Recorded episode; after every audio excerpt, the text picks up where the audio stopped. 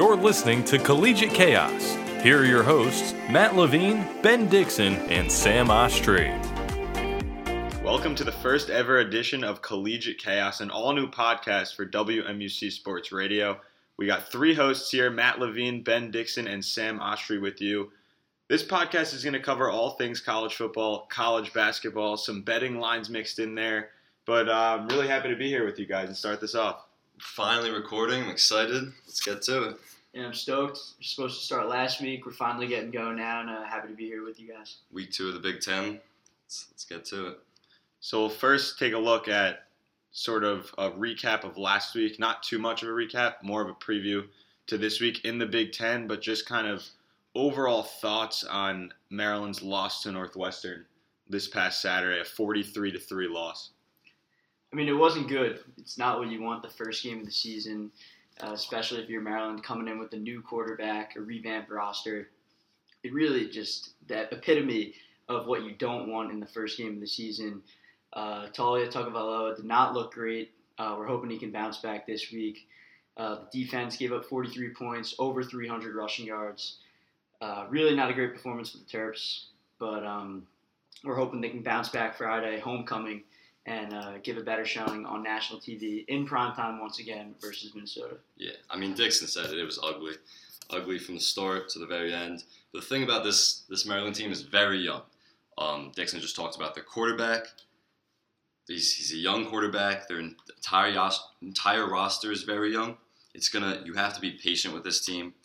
Northwestern's not a very good football team. There's very few wins on the on the schedule that I see coming easy, but you just have to be patient. And this might be the deep, deepest conference all of football. It's going to be a tough year, but the recruiting class for next year is supposed to be one of Mike Locksley's best. So you just got to stay patient and see what happens the rest of the way. Yeah, definitely a frustrating loss, and especially when you travel for the first time in pretty much almost a year. Go to pretty much you're going to Chicago, right outside Chicago. That's a decent flight from here in College Park, and you just get the doors blown off you. It could take some steam out of the ship, but I think coming back in having a short week kind of helps them in a way, just mentally to kind of move on from that loss, and the next day just start preparing for Minnesota this week. Um, but when you have, let's say they had a bye week, which there's no bye weeks this week, but if they did have a bye week after that loss, that kind of sits with you for another week. And you don't want that, especially in a short season. So just having the ability to move on quickly, I think helps them. And now they have a pretty tough test this coming week on Friday night. Yeah, the line opened up uh, Maryland, Minnesota at minus 20 and a half. It's moved down to minus 19 and a half. That seems low, given Minnesota's one of the top teams in the Big Ten this year, and especially given Maryland's performance last week. But Minnesota's missing a few players with um, due to COVID, and they struggled against a good Michigan team. So I mean, the line seems low, but I don't. It's gonna be it's gonna be a tough one for Maryland to compete in this one.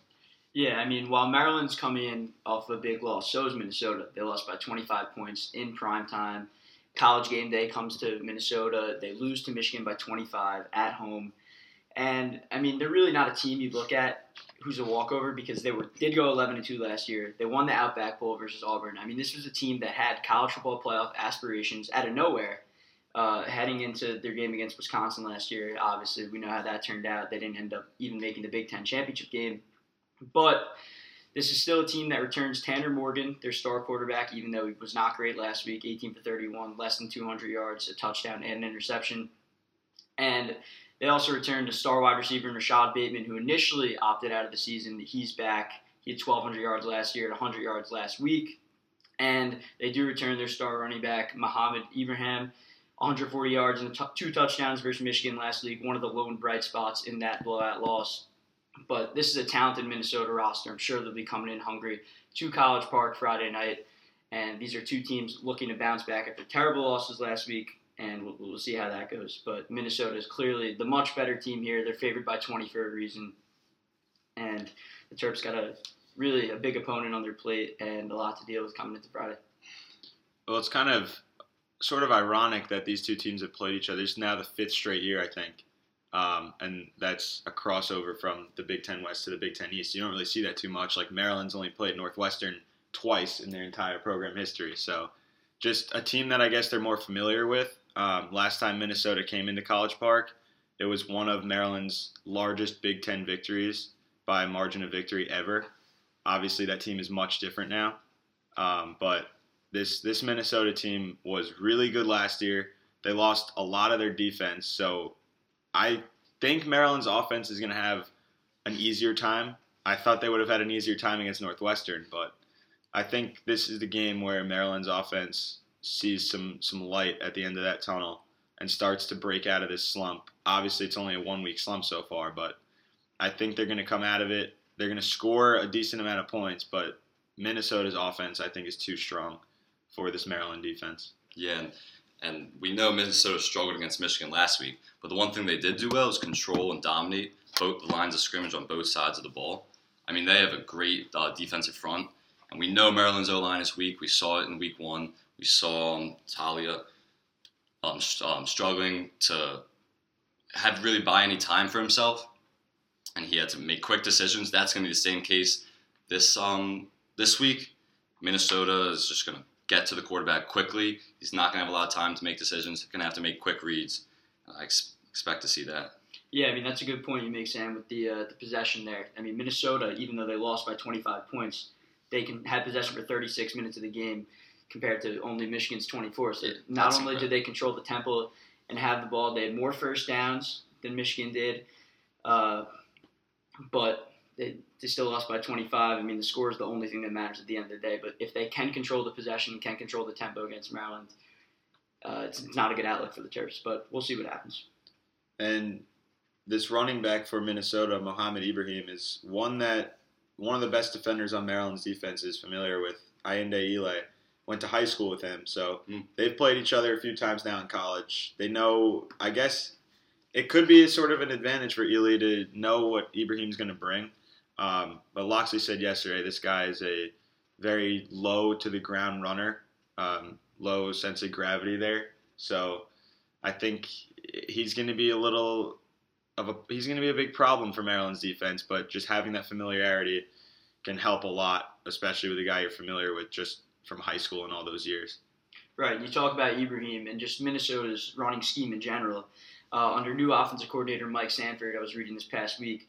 Uh, they've been going with a new two running back formation where they line up uh, Tanner Morgan in the pistol, and they use kind of Ibrahim as the lead back and Trey Potts as the fullback, even though he's still getting carries.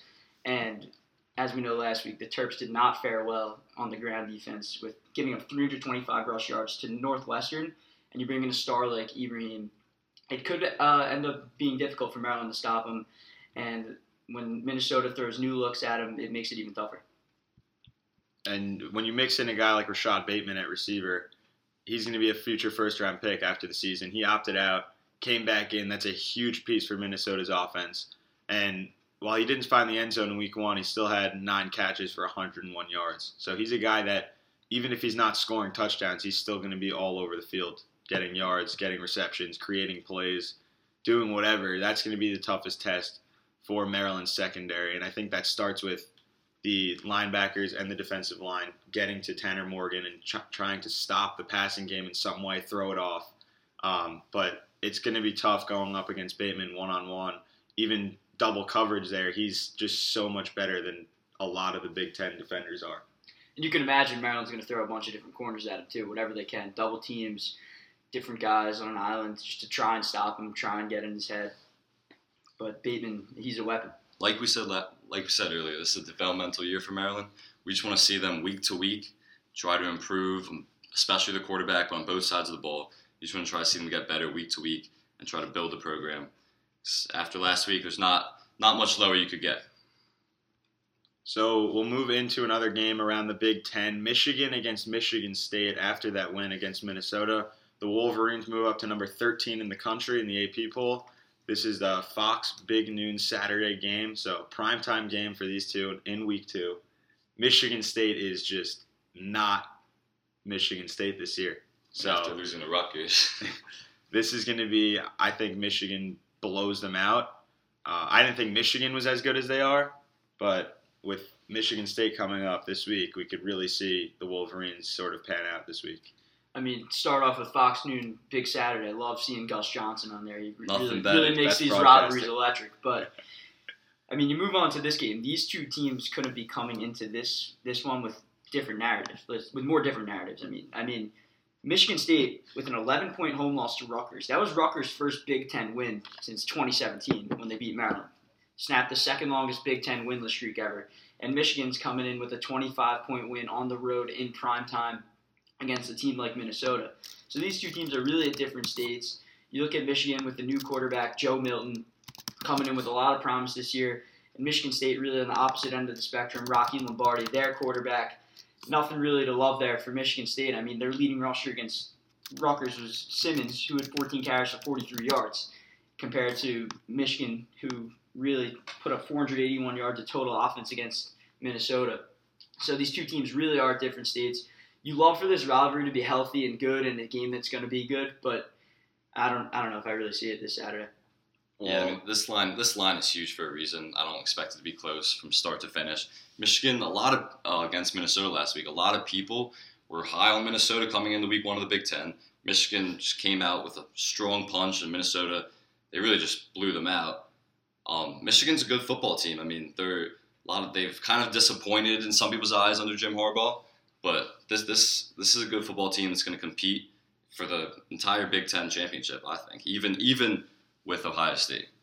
And with a new quarterback in Joe Milton, I just looked it up. He's actually two pounds less than Cam Newton and the same height at 6'5", 243 pounds, which is actually absurd for a college player. I mean, I don't think Cam Newton, he was big in college, but he wasn't huge like he is now. So Milton, already that size in college, is tremendous.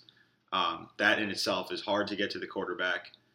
He has a strong arm. He's a good player. He showed it in week one against Minnesota. But I think that, I mean, Mi- Michigan State's defense is weak as well. Minnesota's defense lost seven guys after last season that were important players. So I think that could potentially, as I said earlier, be a good look for Maryland's offense going up against Minnesota this week. But Michigan, I, I think they're just going to torment the Spartans. And they're dealing with some COVID absences. Yeah, I mean, this is just. I didn't even think Michigan State would be this bad, um, but they just. It seemed like they were giving the ball to Rutgers. They weren't even. It, it didn't look like they were mistakes. They were just giving the football to them. of fumbles. And I mean, it really is hard to imagine the state of Michigan State right now, where they did make the playoff, albeit in a blowout to Alabama a few years back, and now they're sitting at the bottom of the Big Ten. You could argue they're the worst team in the Big Ten, uh, but it really is remarkable to see their quote unquote fall from grace. But hmm. hoping for a good one Saturday. Not sure we'll see it. And we'll go to Purdue against Illinois in the Big Ten West. Two teams that aren't great in the Big Ten West. You have obviously Minnesota and Wisconsin at the top of that division, but Purdue and Illinois sort of coming in. I don't know how even this game is, but Purdue 1 0, Illinois 0 1. Yeah, I mean Purdue with a, a big win over Iowa in Week One. Rondale Moore, their best player, the potential, maybe not Heisman candidate because Purdue may not, may not be good enough for him to win, but he's one of the most electric and exciting players in all college football. Didn't play Week One. His status still up in the air going to this game against Illinois. If he plays, that makes that a game you really want to see because Rondale Moore is going to be a player in the NFL for a long time to come, in my opinion. Uh, an electric returner, running back, receiver. You can throw him anywhere on the field. He makes plays happen and uh, Purdue's looking to really be 2 0. Jeff Brohm, I mean, Purdue at 2 0 is not really something you'd expect, especially with a big win over Iowa in week one where they were underdogs. And But they are favored by seven against Illinois team that they really should beat if they have any aspirations of playing in a bowl game this year. But uh, hopefully it's a good one. Purdue's favored by seven. We'll see what happens. That's on Big Ten Network at 12 not necessarily big noon Saturday, and it will be competing with the other games in that slate. But hopefully, a good game there. When Illinois hired Lovie Smith in 2016, and there were high expectations coming. I mean, that's a, a credible uh, NFL head coach. High expectations to turn that program around. It really hasn't happened much. They're usually at the middle to the bottom of the Big Ten. They have been um, for a few years now since he's been there. And I don't. This isn't a good football team this year. The Purdue Purdue impressed quite a bit against Iowa, who I was high on coming into the season. And so I think Purdue takes care of them handily this week. Yeah, and we saw in week one, Wisconsin just blew the doors off of Illinois. There was no offense there for the Fighting Illini. There was no defense as well. Obviously, Wisconsin's one of the best teams in the country, and they had a phenomenal performance from their quarterback, freshman quarterback Graham Mertz. We'll get to that later. The new story developing there, but I think Purdue comes out, and I don't think they'll blow the doors off of Illinois, but they'll certainly get a win here, in my opinion. Um, just especially after the momentum riding after you beat Iowa. Any game you're an underdog, and then the way Illinois lost to Wisconsin in week one. Uh, just kind of like Michigan and Michigan State, just two narratives of Purdue kind of hopefully on the rise in their case, and Illinois seeming to be on the fall to the bottom of the Big Ten West. Right. I mean, if Purdue has any real aspirations, they'll, they'll win this game. And then another game in the Big Ten, number 17 now, the Indiana Hoosiers at Rutgers. Indiana with arguably the biggest upset of last week, all around college football, beating Penn State. I mean, Sam and I were watching that one together. I mean, it came down to that two point conversion. Love the call by Indiana. Was he in? Was he? Was he not? Who knows? The call of the field would have stood on any situation there. But you look at this Indiana team, Michael Penix with, with a very good performance for the Hoosiers. Uh, only 170 yards and a touchdown and interception, but really brought that winning mentality into last week to beat Penn State. That's a signature win. And now they're ranked and they're playing a Rutgers team that's 1 0. All of a sudden, a big game early on in this eight game Big Ten slate before the ninth game. I mean, who knows what kind of impact this could have, but it's definitely a bigger game than we thought it would be heading into week two. Yeah, Rutgers finally got a win, win in the Big Ten. It had been years, as uh, Ben mentioned earlier. But this Indiana team is hot off a huge upset. That line plus six and a half. We'll get to um, against Penn State last week, and we'll get to Penn State in a little bit. Penn State was out without their um, starting running back originally, and then Noah Cain, their starting running back uh, for last week, went down. So Penn State was undermanned, but Indiana took advantage of it, and they obviously it was as Ben said, it was an amazing finish. They're they're a good team. Rutgers get off of the first win in the Big Ten. I don't see them really competing with Indiana, but we'll see. It should be a good one. And as Ben said, it's a lot going to be a lot more eyes on this one than it would have been last week.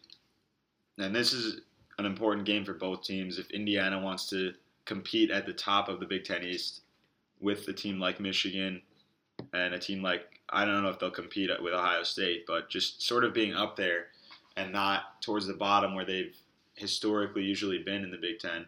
And as for Rutgers, if they get a win here, two and zero, oh, they're sitting towards the top as well. And it seems like I thought at the beginning of the year, Rutgers and Maryland will be the two teams at the bottom as they usually are, sixth and seventh place in the Big Ten East. But I think if Rutgers gets a win here, that can sort of change. Uh, it seems like they're with a new coach, Greg Schiano, not a new coach, but his return to Rutgers. Um, it, it seems like they're trending in the right direction. But Indiana was just phenomenal against Penn State. And do you guys think Penn State's overrated here, or were they just not, or was just Indiana too good for them? I think it's a combination of them being overrated, not a playoff team this year, maybe a New Year's New Year's 16 like they usually always are.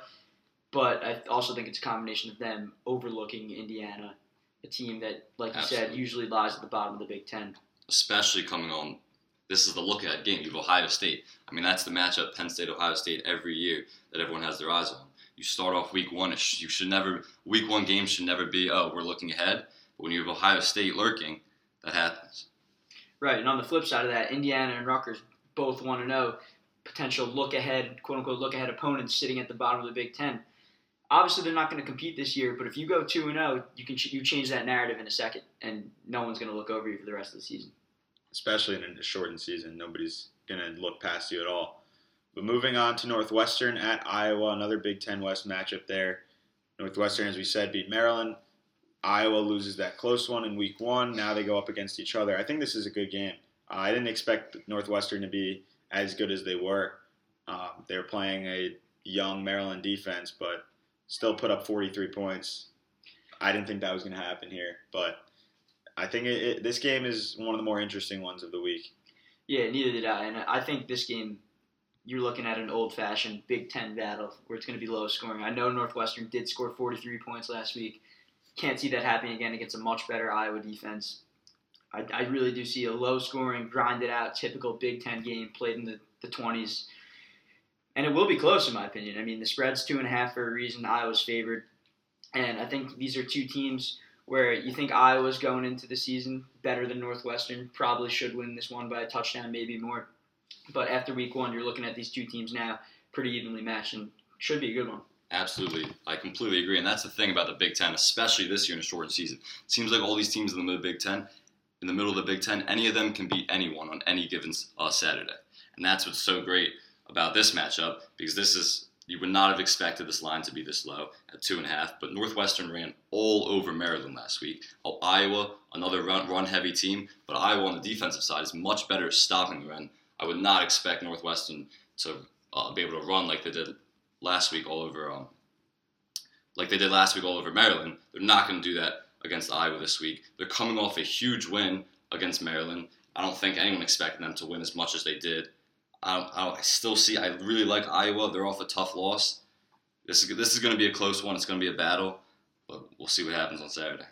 This must be the closest spread between the Big Ten games. Uh, I haven't looked at the Penn State Ohio State spread, but just two and a half points. I'm assuming that's the closest one of the week. It so is. as I said, this is a big game for both teams. Northwestern has a chance to go up two and zero, and Iowa trying to avoid falling to zero and two because, as we said, with a short season, that can really hinder the rest of the way. Just after this game, six regular season games left, and then that extra game. But I think this is an important one more for Iowa, uh, coming off that tough loss where they lost 24 to 20. You want to get that bounce back win at home. Obviously, there's no quote unquote home field advantage because there's not fans in the stands, but still, you don't have to travel. You don't. You're staying in your apartment. The players are. So that's sort of the advantage they get here without the fans. Um, just playing on a field that they're more familiar with as well. So I think this is more important for them than it is Northwestern to get a win. I think Iowa does pull this one off, uh, and I do think they'll cover. They'll win it by at least a field goal. So Northwestern, I don't know. I don't know if that was a fluke in week one, just against Maryland. It was a weaker team, but I don't think Maryland could have played worse of a game. Yeah. So I mean, Northwestern just saw them on the perfect day. But I don't, I don't know if it was a fluke, but I don't think they're as good a team as Iowa, and I agree they're going to win and cover. Yeah, to me, Northwestern's 500 team. I think I, Iowa's better than that. 43 3 against Maryland, can't doubt that, but it was also a terrible performance from the Terps. So we'll move into the primetime game of this week. We thought it would be Michigan, maybe thought it would be Michigan, and Michigan State as like a close second primetime, but we see how bad Michigan State is, and now we have Ohio State, the third best team in the nation in the AP poll, and number 18 Penn State going up against each other on college game day, primetime ESPN 7:30. This has a chance to already be the best game of the year. Yeah, I mean, you you said we weren't sure what this line was. This line is minus 12, a double digit spread for Ohio State versus Penn State, which you would have not expected a few weeks ago. That line, if someone told you that line was going to be a double digit spread, that would have been ridiculous. But Penn State, as I said earlier, the projected starter in week one, he's out for an um, extended period of time, and then Noah Cain, the running back, in week one. Last week, he went down with a season-ending ACL ACL injury. They love to run the ball. They're now on their third-string running back. It's going to be tough. Ohio State is the top. Um, they're the top of the Big Ten, and they're really right there at the top of the, all of college football. Yeah, Penn State's coming off a demoralizing loss, and we talked about the call a little bit. I think it was the wrong call, but you never know. I mean, if this this game's at Penn State with fans, this environment is usually electric. There's not going to be fans there. Penn, Ohio State's just on all three phases of the ball. They're going to dominate Penn State, and this is this big of a line for a reason. and this would have been the whiteout game for Penn State. Yep. So always one of the most electric, if not the most electric atmosphere in college football. When these two teams meet, you can really throw away all the numbers. It's a big rivalry game. Everyone knows it's on the line. Penn State 0 1, Ohio State 1 0. But I know James Franklin always says to go 1 0 this week. I'm sure that's the mindset going into this week against Ohio State at home. Their biggest game of the year could be the biggest game all in all college football this year, like you said, Matt. Ohio State minus 12. I mean, yeah, you do expect a close one. The fans would make a difference. I do see Ohio State winning big, to be honest with you. I mean, Ohio State is in midseason form. Their performance against Nebraska last week, 52-17, and Justin Fields only had to throw the ball 21 times for 20 completions out of 21 attempts. He's he's coming for that Heisman. He could make a statement game here in that race.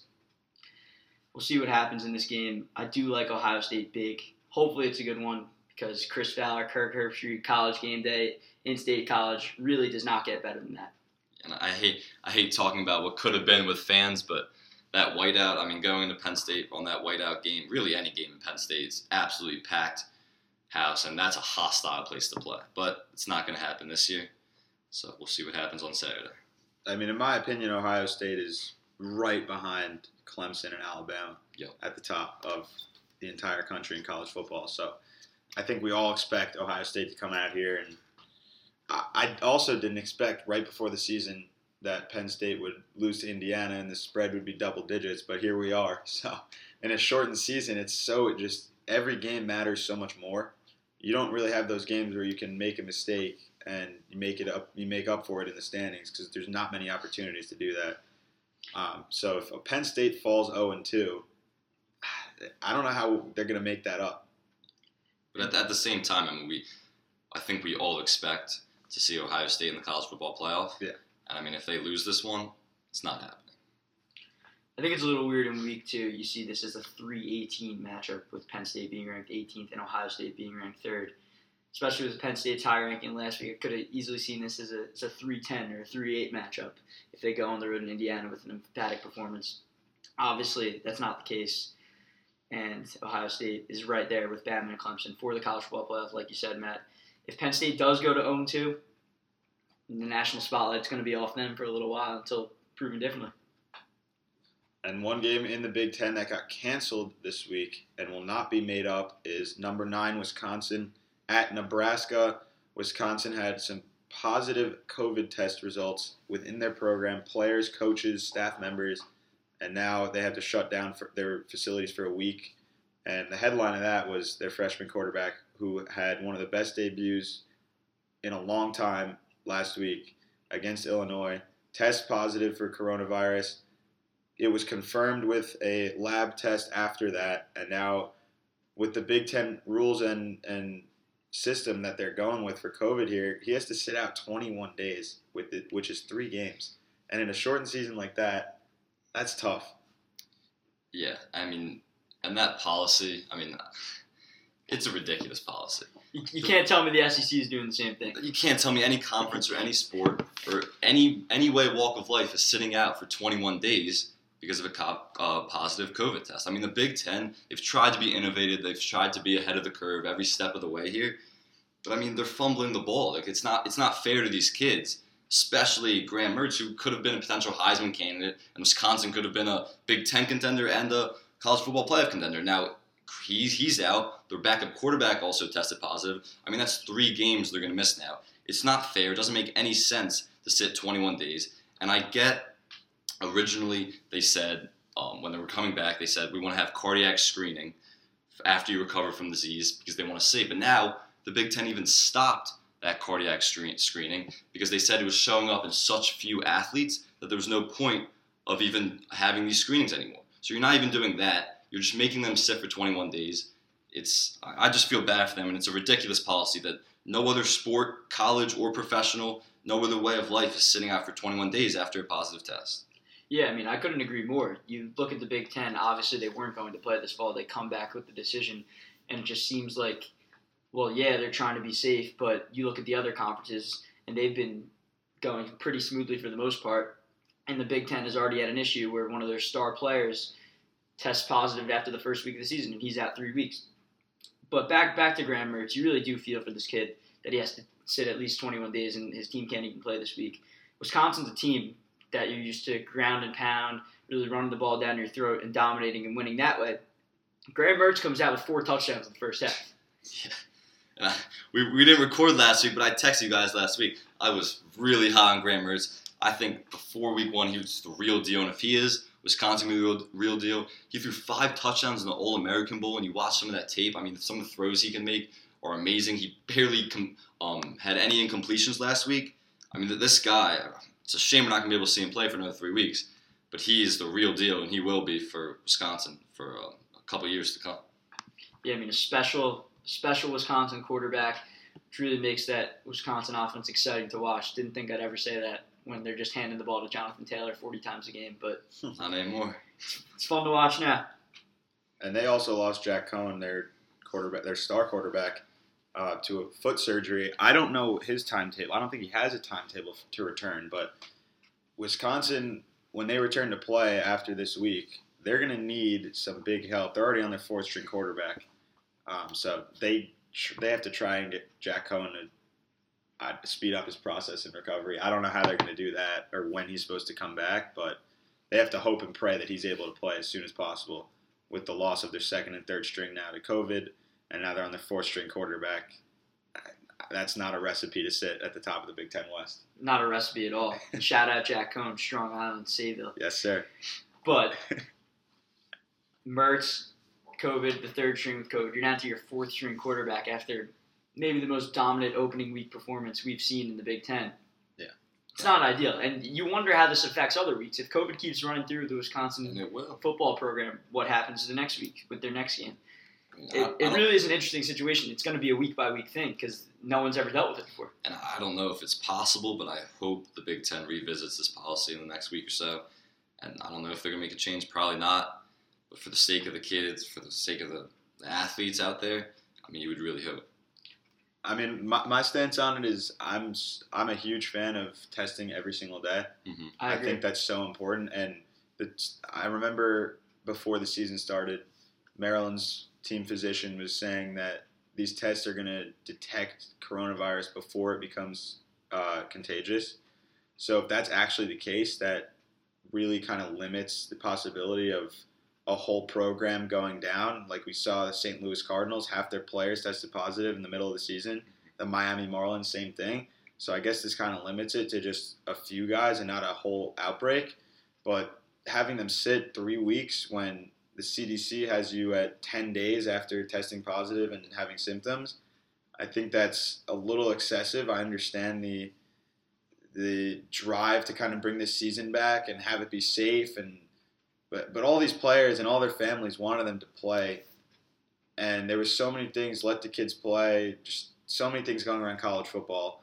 And they brought it back but I don't know how easy it, it will be for them to change that I agree. just because it's already it's already made they're not going to go back on their word I don't think Yeah, it really is a shame because all these other conferences kind of had some room by starting the season earlier and more on time than the Big Ten did. The Big Ten's really squeezing an eight to nine week season, Yeah. so they don't really have much breathing room to make a change in their policy. exactly Wish they could. But. And we, we all know how horrific the disease is. I mean, it goes without saying. But like this, just this just doesn't follow any reason. It doesn't follow logic to have them sit for three weeks. So again, I hope they revisit revisit it, but I don't I don't know if they will. And Penn State, we mentioned before, Noah Cain out for the year with an injury, and they also lost Journey Brown. I think he's out for the year too with some off the field issues, I believe. Yeah, Uh, that was so- the original starting running back. Yeah, and I think that's it's tough, obviously, to lose those two guys, lose in week one, and then now you have to change that the rest of the week or the rest of the season, trying to figure out your new star running back in Penn State. Yeah, I mean, from from Saquon to Journey Brown was supposed to be the next guy. Miles Sanders too. Yeah, Miles Sanders too. Produced Can't a lot about of him. elite running backs. Yeah, it's, that's RBU in a way. Penn State.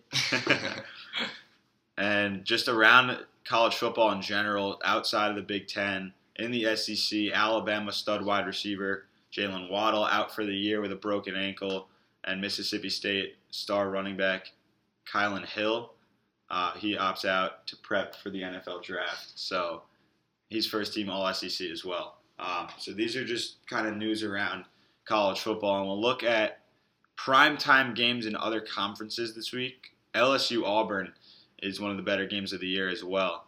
Um, but LSU kind of has not lived up to obviously what they were last year, winning the national title and having nearly their entire team go to the NFL draft. But they've been struggling, um, and Auburn a little bit too here and there, losing to South Carolina. But I think this is a good game for both of them to try and get a big win.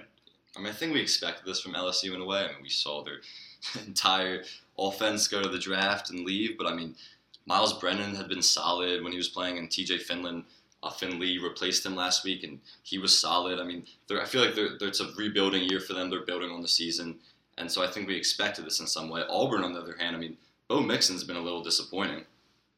Um, he's he's been a little disappointing, and Auburn has too. I mean, losing to South Carolina was a huge loss. It kind of knocked them out of that SEC race. So I mean, this this could have been more um, more of an elite matchup. Both these teams are not ranked, but it should still be a, a good showdown.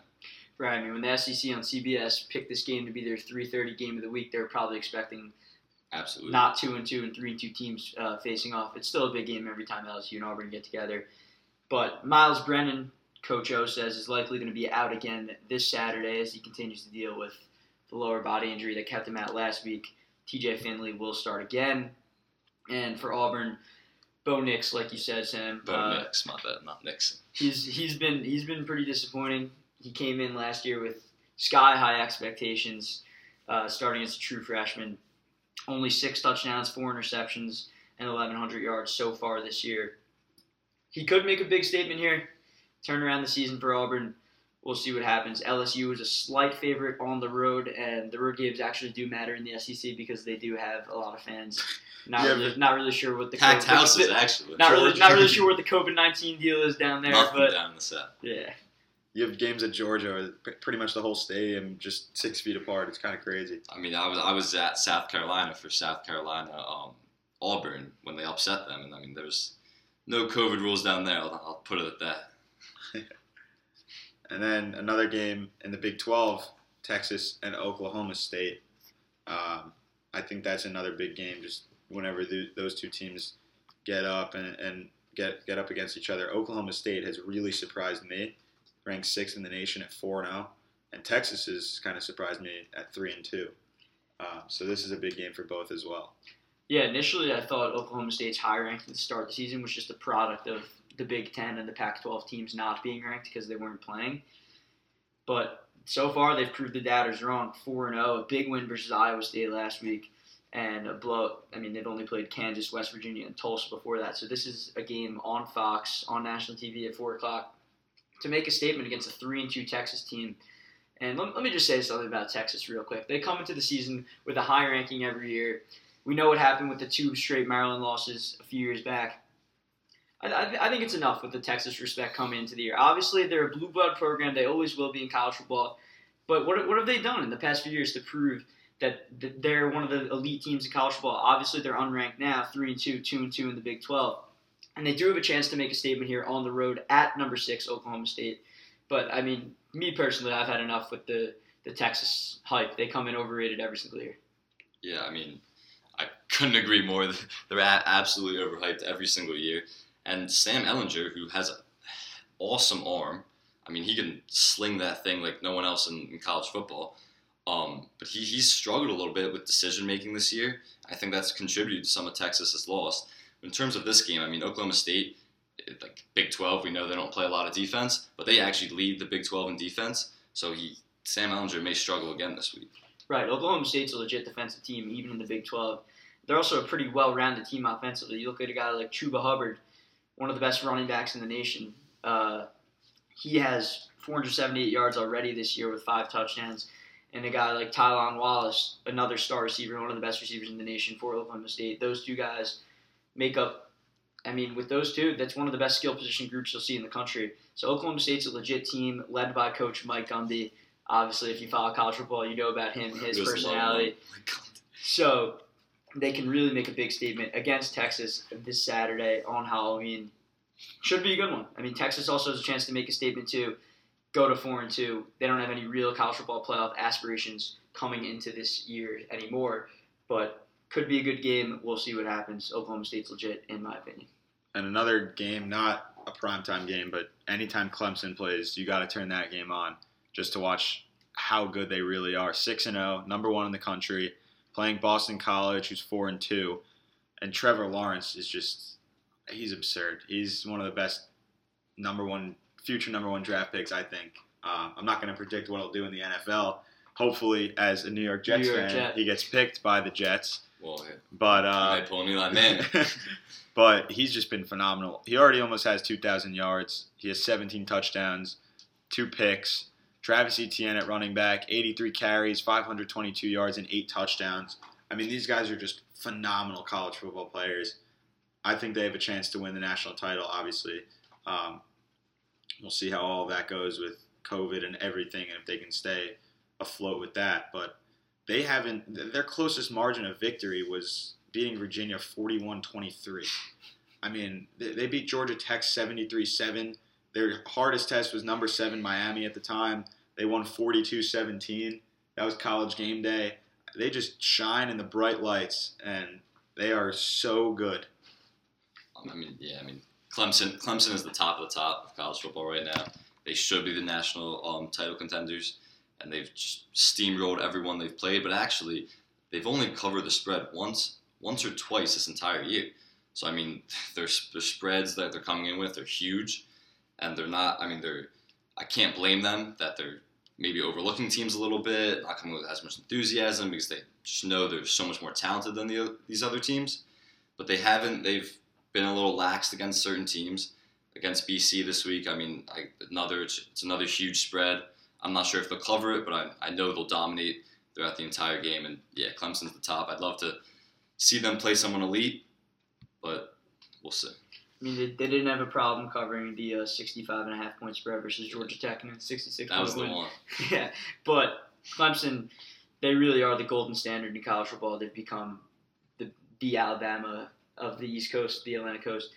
Um, it's them and Bama. I mean, they're six and zero this year for a reason. Trevor Lawrence is one of the most special talents we've seen in college football. 17 touchdowns, only two interceptions this year, almost 2,000 yards in just six games. He'll hit 2,000 against Boston College this Saturday. We'll see what happens with Clemson. 31 point favorites. Don't think they'll have any problem with Boston College Saturday. It will be a problem if they do have a problem with Boston College. But Lawrence, Etienne, Amari Rodgers, the talent goes on and on for Clemson. And they really are appointment TV anytime they're on, like you said, man. So we'll get into our sort of sports betting segment here. We're not going to tell you to slam anything. We're not going to tell you what to bet on. We're not responsible if you lose. We have to put that out there.